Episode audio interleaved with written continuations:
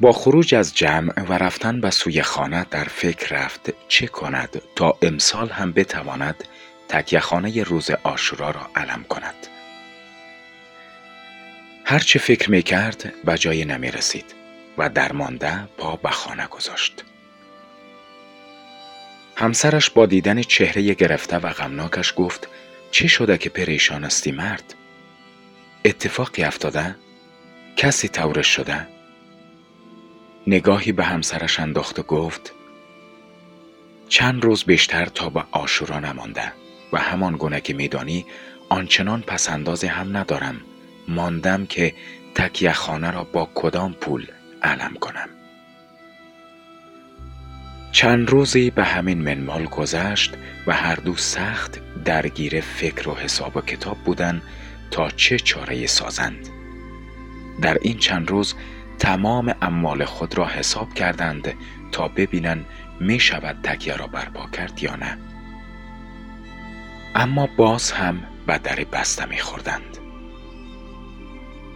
همسرش گفت من و فرزندانم حتی جزء کوچک حسین ابن علی علیه السلام و فرزندان و یارانش هم نیستیم و جانمان فدای اماممان. هرچه داریم بفروشیم تا تکیه امام علم شود. در آن روزهایی که کار و بازار خوابیده بود پیدا کردن مشتری برای لوازم خانه هم کار آسانی نبود. از این دکان به آن دکان از این نفر به نفر بعدی که بلکه مشتری پیدا شود. آخرین امید است و آخرین دکان را داخل شد. قبل از ورود با خدای خود گفت خدایا به حق سه ساله ابا عبدالله ناامیدم نکن. کمکم کن تا این تکیه را برپا کنم. سپس وارد دکان شد. پس از سلام علیک و خوشوبش کوتاه به مرد دکاندار گفت برادر جان مقدار لوازم خانه برای فروش دارم. آنها را نمی‌خری. قیمتش هم مهم نیست فقط این که بخری. دکاندار بلا فاصله گفت لالا جان در این روزا مگر کسی معامله می کند تازه پول و پیسه کجا بود که بخرم؟ خب چرا قصد فروش داری؟ نکنه تو هم قصد مهاجرت داری که حاضر با کمترین قیمت لوازمت را بفروشی.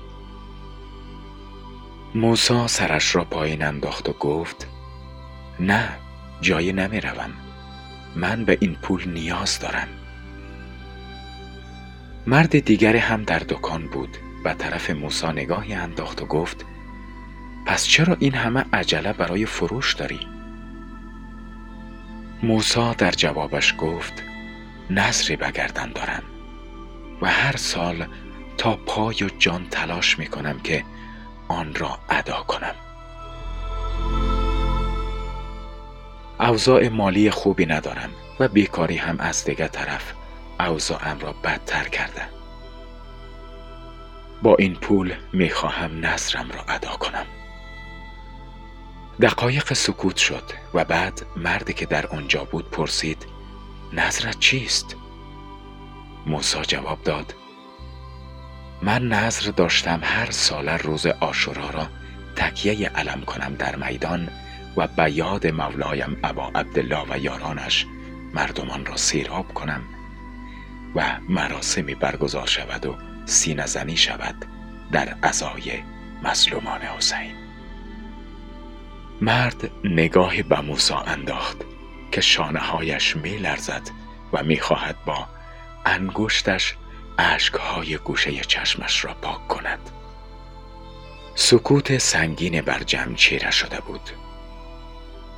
مرد به کنار موسا رفت و دست بر شانه اش گذاشت و گفت آیا حاضر هستی سهم از ثوابت را به من ببخشی؟ موسا سرش را بالا کرد و نگاهی به مرد انداخت. مرد متوجه منظور او شد. و لبخند به موسا زد و گفت به جای خرید لوازم خانهات من حاضرم در برپایی تکیه خانه به تو کمک کنم در عوض تو هم مرا در ثواب کار خیرت شریک ساز با این شرایط همکاری مرا قبول می کنی؟ موسا پس از اندک فکر پذیرفت و با مرده که حالا فهمیده بود اسمش حبیب است قرار و مدار را گذاشت و به سوی خانه شتافت. در خانه شیرینی این خبر خوش را با همسر و فرزندانش شریک ساخت و آماده شدند تا تکیه را برپا کنند.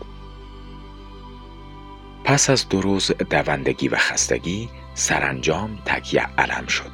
موسا گوشه نشست و خیره شد و چشمه اشکش جوشید. البته این اشک شوق بود که تکیه را علم کرده دیده بود.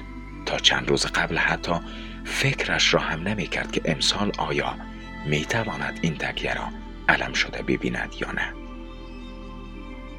با خود گفت راست است که می‌گویند یک قدم به سوی خدا بردار خدا دستت را می‌گیرد الله خدا از این گونه حبیب ها بر سر راه همه بگذارد.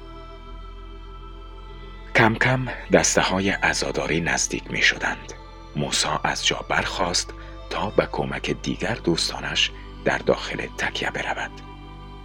تا برگزاری مراسم فاصله زیادی نمانده بود. رفته رفته سیل مشتاقان بسیار شد و نوای این دل تنگم عقده ها دارد گویا میل کربلا دارد همه جا را فرا گرفته.